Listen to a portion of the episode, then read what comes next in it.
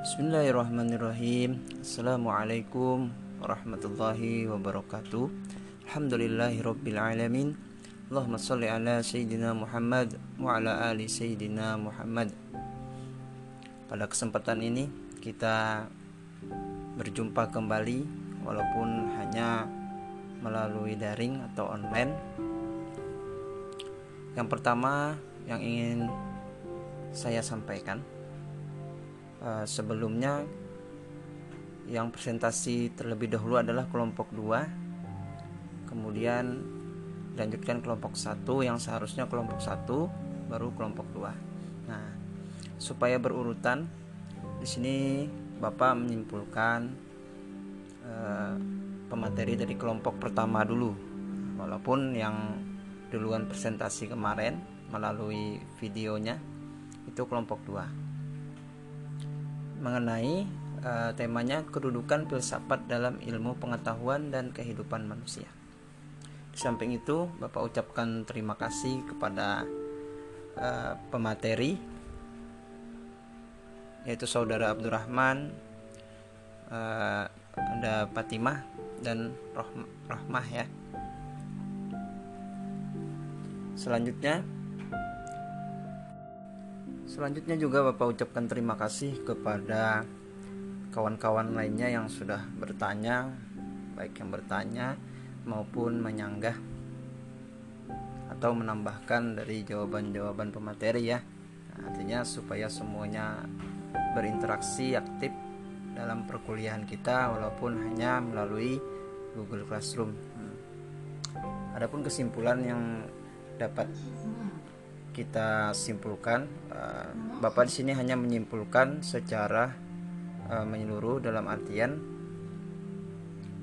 pemateri sudah menyampaikan apa itu kedudukan filsafat dalam ilmu pengetahuan kemudian uh, dan kehidupan manusia. Nah, di sini hanya menambahkan dari pertanyaan-pertanyaan yang ada. Jadi setiap pemateri itu ada 9 penanya sudah Bapak catat semua pertanyaan-pertanyaannya Insya Allah akan Bapak sampaikan uh, jawaban secara umum. Langsung saja uh, yang pertama itu dari saudari Rismayanti kelompok 2 ya perwakilan kelompok 2 bertanya uh, berikan penjelasan serta contohnya mengenai objek yang terbatas dalam pengertian filsafat pendidikan menurut Francis Prancis ya Francis Bacon. Dari segi objeknya. Nah, di Google Classroom juga sudah bapak lihat jawaban-jawaban teman baik pemateri maupun kawan yang menambahkan ya. Nah, jadi di sini bisa disimpulkan bahwa uh, Francis Bacon tadi ada dari segi subjek dan objek ya. Nah, Ismayanti meminta dari segi objeknya itu ada universal dan khusus. Nah, artinya universal universal itu secara menyeluruh atau umum. Nah, sedangkan khusus hanya terkhusus saja. Kemudian le untuk lebih memahaminya kita perlu tahu siapa sih Francis Bacon itu. Nah, Francis Bacon di sini adalah seorang filsafat modern yang dikenal sebagai bapak metode induktif atau uh, empiris eksperimental. Pemikirannya sangat mempengaruhi tradisi empiris yang akhirnya menghasilkan konsep ideologi. Nah, kemudian di sini ideologi adalah sebagai dasar bagi semua ilmu pengetahuan atau sains. Ilmu baru yang disebutnya ideologi sesungguhnya adalah empirisme karena ilmu baru itu didasarkan didasarkan atas sensasi terhadap fenomena fisik Ideologi sebagai ilmu yang melihat asal-usul pemikiran, asal-usul pikiran sesungguhnya sebagai upaya untuk memperteguh landasan ilmu pengetahuan empiris yang dapat dijadikan dasar uh, bagi terbentuknya masyarakat yang adil dan damai. Kemudian uh, dalam perkembangannya pula pandangan Francis Bacon tadi uh, tentang pengetahuan ini dapat diterapkan dalam ranah ilmu-ilmu sosial yang berkembang terus-menerus. Nah, pengetahuan dari Bacon ini bahwa masalah sosial harus menjadi ingatan atau memoria.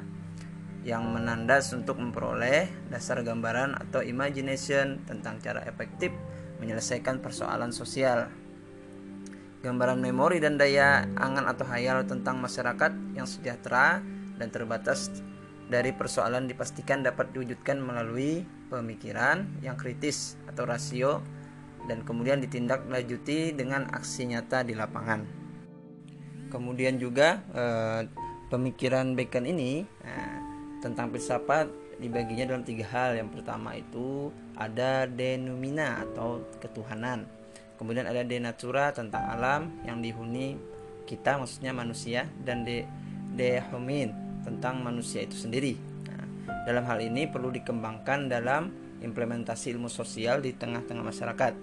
Implikasinya adalah kejelasan bahwa ilmu sosial memang tepat untuk dipakai dalam menyelesaikan persoalan-persoalan sosial yang ada. Nah, kemudian uh, Francis Bacon tadi telah mendorong berkembangnya juga suatu metode seperti metode observasi, eksperimentasi, dan komparasi yang lazim dipakai dalam penelitian ilmiah. Kemudian salah satu sumbangan Bacon uh, yang perlu kita ketahui sejarah yaitu dalam sejarah filsafat ilmu adalah berpindah titik berat pemikiran ilmiah modern dari pemikiran finalitas yang berpusat pada final cost kepada pemikiran yang berpusat pada efficient cost di mana alam lebih dipandang menurut proses-proses internal yang saling berinteraksi satu sama lain bukannya menurut suatu tujuan akhir yang dicapai dalam evolusi alam semesta dengan demikian, Francis Bacon telah membuat suatu rumusan filsafat ilmu baru yakni suatu prosedur ilmiah bagaimana ilmu pengetahuan modern dapat berkembang secara sistematik dan progresif. Ya, selanjutnya ada pertanyaan dari saudari Davina, perwakilan kelompok 3 ya. Apa yang membuat seseorang menganggap filsafat pendidikan itu sangat penting dalam pembelajaran? Nah, yang perlu kita ketahui uh, semua apa namanya mata pelajaran atau kuliah itu semuanya penting. Nah, tapi sini lebih khusus ke mata kuliah yang kita pelajari. Mengapa membuat seseorang menganggap filsafat pendidikan ini penting? Dalam apa? Nah, kalau pertanyaannya dalam pembelajaran, nah, kita lebih luas lagi ranahnya lebih ke pendidikan jadi, filsafat pendidikan mempunyai peranan yang sangat penting dalam suatu sistem pendidikan. Nah, kalau lebih dirinci lagi, pendidikan termasuk dari pembelajaran. Pembelajaran termasuk dari pendidikan ya. Nah, seperti itu. Karena filsafat merupakan pemberi arah pedoman dasar bagi usaha-usaha perbaikan, meningkatkan kemajuan dan landasan kokoh bagi tegaknya sistem pendidikan, termasuk di dalamnya tadi proses pembelajaran. Nah, kita juga dapat menyadari pentingnya filsafat pendidikan nah, bagi tenaga pendidik dan pemerhati pendidikan dalam usaha pengembangan ilmu pendidikan. Terlebih lagi bagi seorang tenaga pendidik atau guru yang berhadapan langsung dengan peserta didik. Kemudian peran filsafat pendidikan bagi guru sangatlah jelas.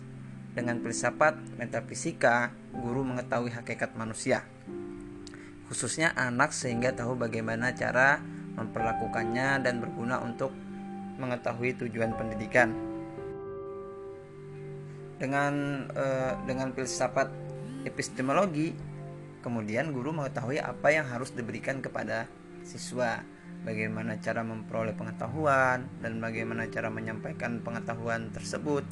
Nah, kemudian dengan filsafat aksiologi, guru mem memahami yang harus diperoleh siswa tidak hanya kualitas pendidikan, tetapi juga kualitas kehidupan karena pengetahuan tersebut. Yang menentukan filsafat pendidikan seorang guru adalah seperangkat keyakinan yang dimiliki dan berhubungan kuat dengan perilaku guru, yaitu keyakinan mengenai pengajaran dan pembelajaran siswa sendiri, pengetahuan dan apa yang perlu diketahui. Nah, jadi itulah urgensi ya atau mengapa seseorang itu menganggap penting sebuah filsafat pendidikan ya kita lebih karena filsafat pendidikan artinya terfokusnya lebih ke guru atau pengajar ya seperti itu ya, kemudian ada e, pertanyaan dari kelompok 4 perwakilan kelompok 4 yaitu saudara Rizky.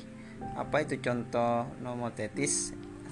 Ya sudah ada dijawab oleh kawan-kawan juga sudah bapak baca semua. Nah, sini uh, secara harfiah nomotetis berarti proposisi hukum ya.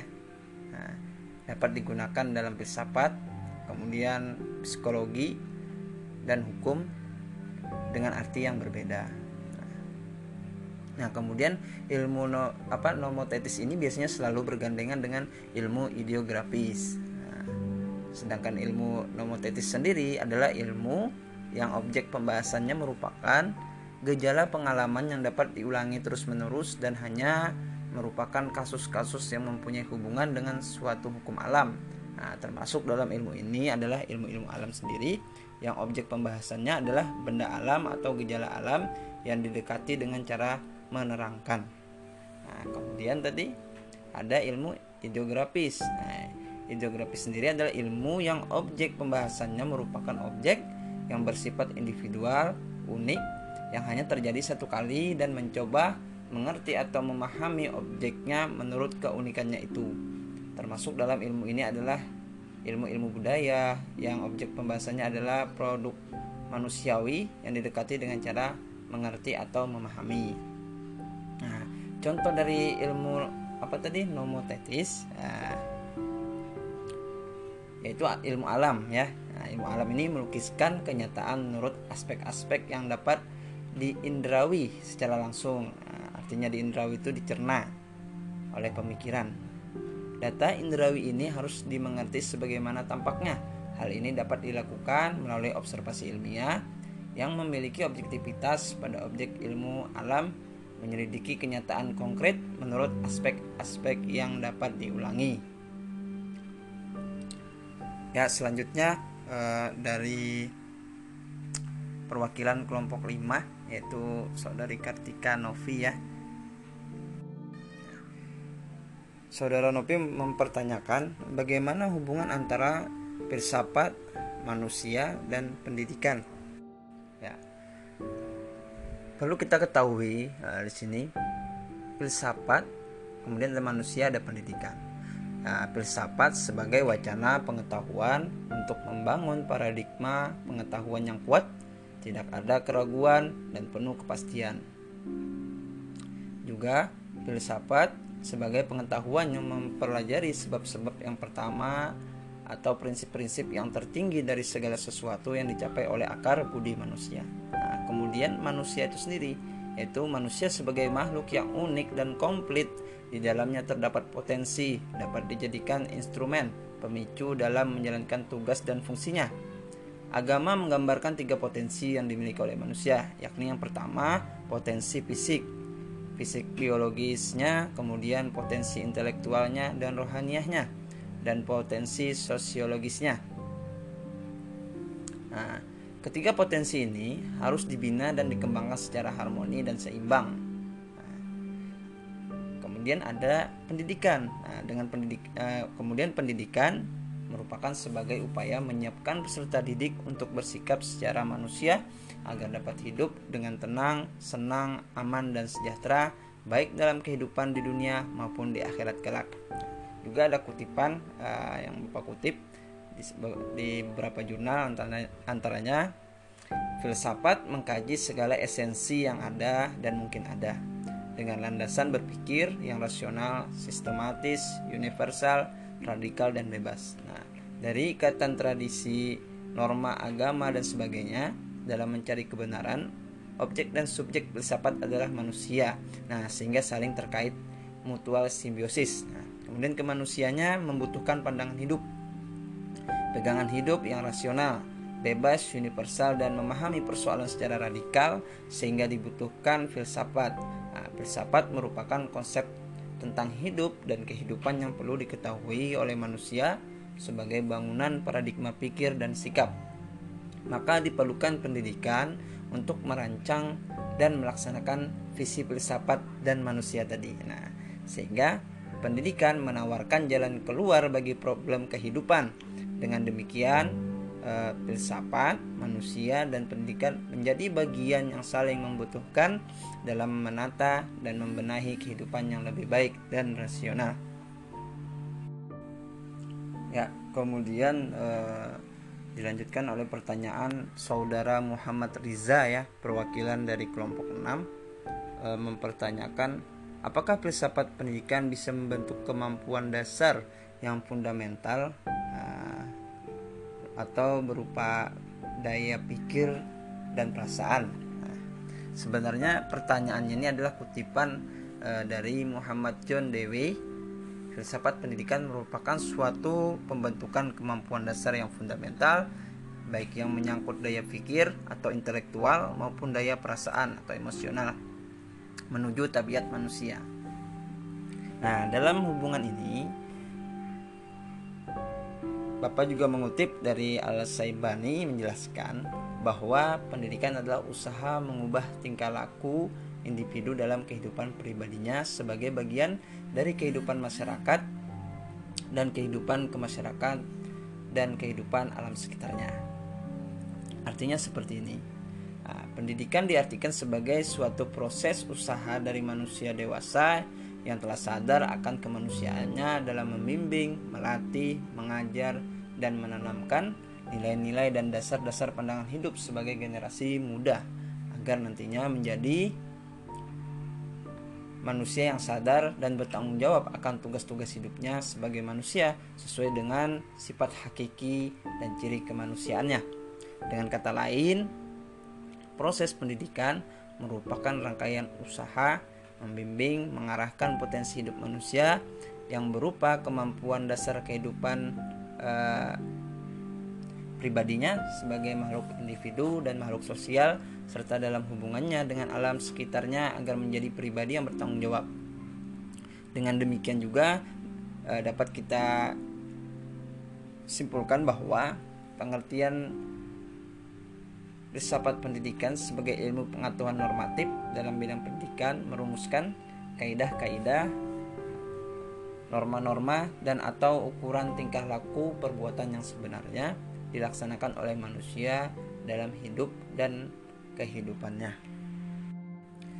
Kemudian ada pertanyaan dari Muhammad Bintang perwakilan dari kelompok 7 saling keterkaitan atau saling berhubungan juga dari pertanyaan uh, Siti Nur Khalisa ya Siti Nur Khalisa dari perwakilan dari kelompok 8 kelompok 7 itu menanyakan uh, Muhammad Bintang menanyakan Tolong berikan contoh atau gambaran apa yang eh, apa itu hakikat pendidikan. Nah, kemudian pertanyaan dari saudari Siti Nur Khalisa. Nah, lalu bagaimana dengan orang yang tidak mampu bersekolah? Apakah hakikat filsafat pendidikannya terpenuhi? Nah, yang perlu kita ketahui di sini adalah hakikat pendidikan sendiri. Nah, kita manusia terlahir dengan tidak keberdayaan. Itu yang pertama. Kemudian yang kedua, manusia memiliki kelebihan dan kekurangan. Yang ketiga, manusia memiliki potensi yang harusnya dapat berkembang eh, tetapi juga punya kelemahan. Proses eh, memanusiakan dirinya sendiri sebagaimana manusia. Nah, dengan apa? Dengan pendidikan pendidikan sepanjang hayat, kemudian pemenuhan jati diri meliputi kematangan atau kedewasaan biologis, psikologis, pedagogis, dan sosiologis. Dapat disimpulkan bahwa hakikat pendidikan adalah pendidikan untuk manusia dan dapat diperoleh selama manusia lahir selama manusia lahir hingga dewasa. Nah, kemudian ada tiga. Eh, yang pertama itu manusia mengusahakan proses yang terus menerus.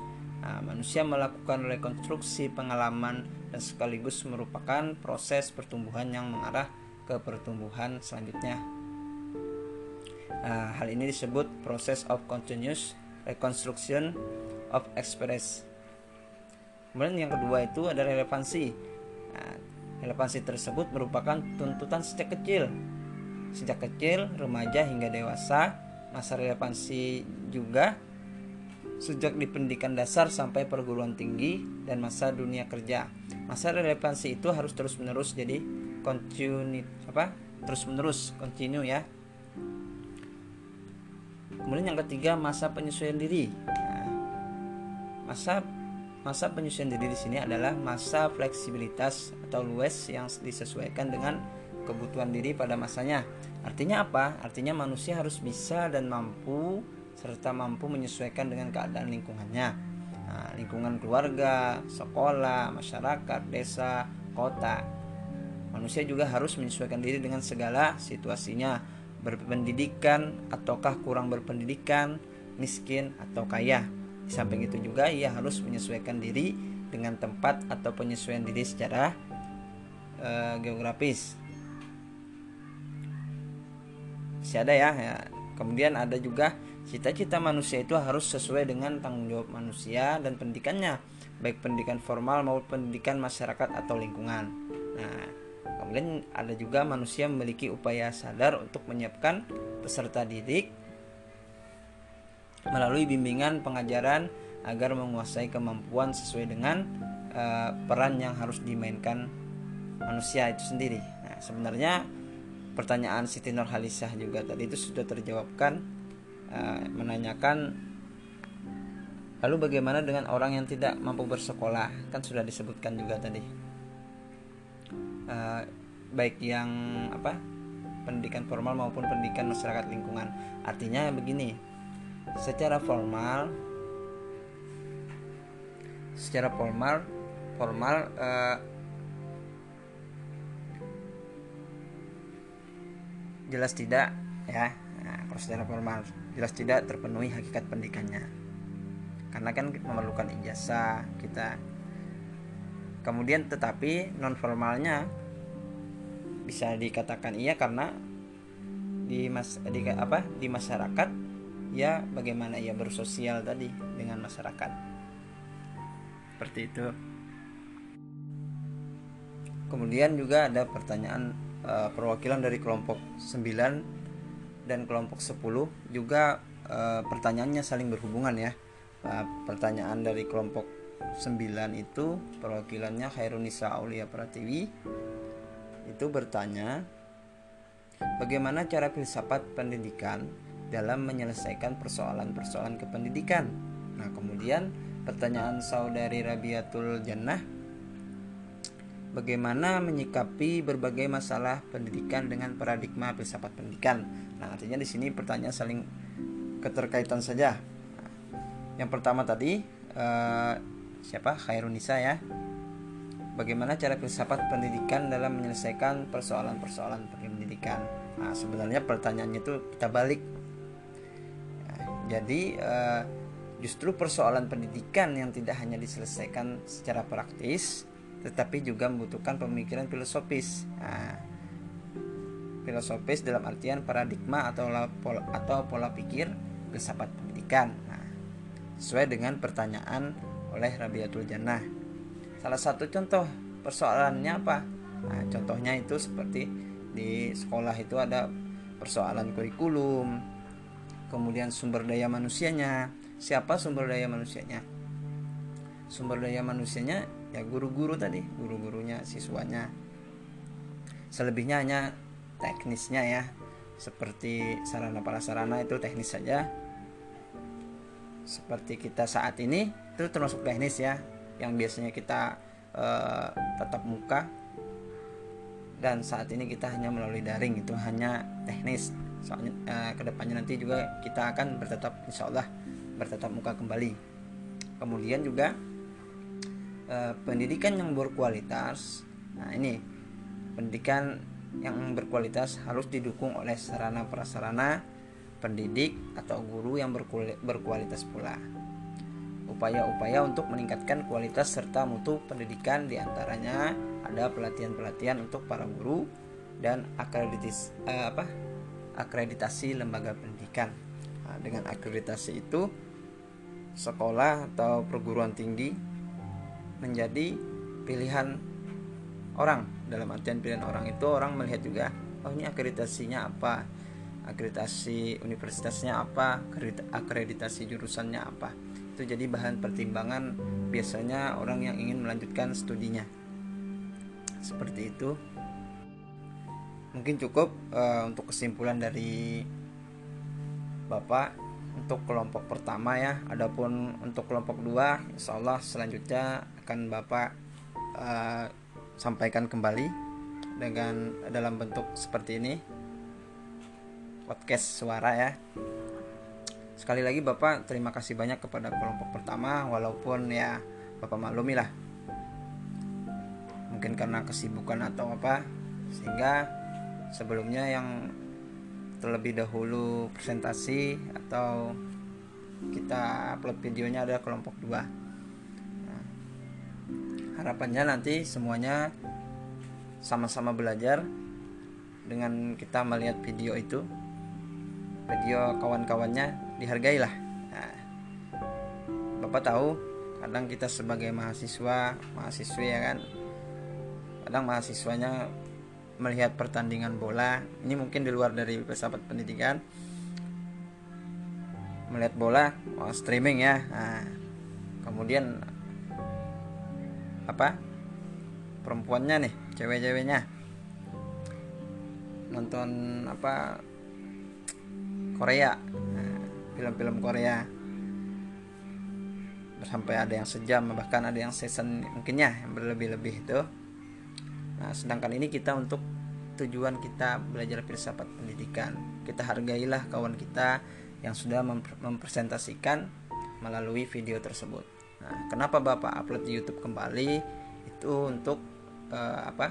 Sebagai bukti bahwa Bapak pernah membagikan ilmunya, berbagi ilmu dan itulah yang sudah diupload dan itu sebagai uh, sebagai ini juga bukti bahwa eh bukan bukti sebagai kenangan nantinya yang pertama juga e, bapak juga tidak ini ya tidak meminta subscriber atau like. Tetapi itu untuk kenangan nanti. Artinya bapak pernah mengajar di kelas ini seperti itu. Dan juga nanti pastinya untuk pertanggungjawaban di prodi manajemen pendidikan Islam. Sekali lagi terima kasih kepada semuanya. Kelompok pertama, kemudian moderator juga dari kelompok pertama dan kawan-kawan yang sudah berhadir sudah menambahkan jawabannya. Untuk itu Bapak akhiri. Wassalamualaikum warahmatullahi wabarakatuh.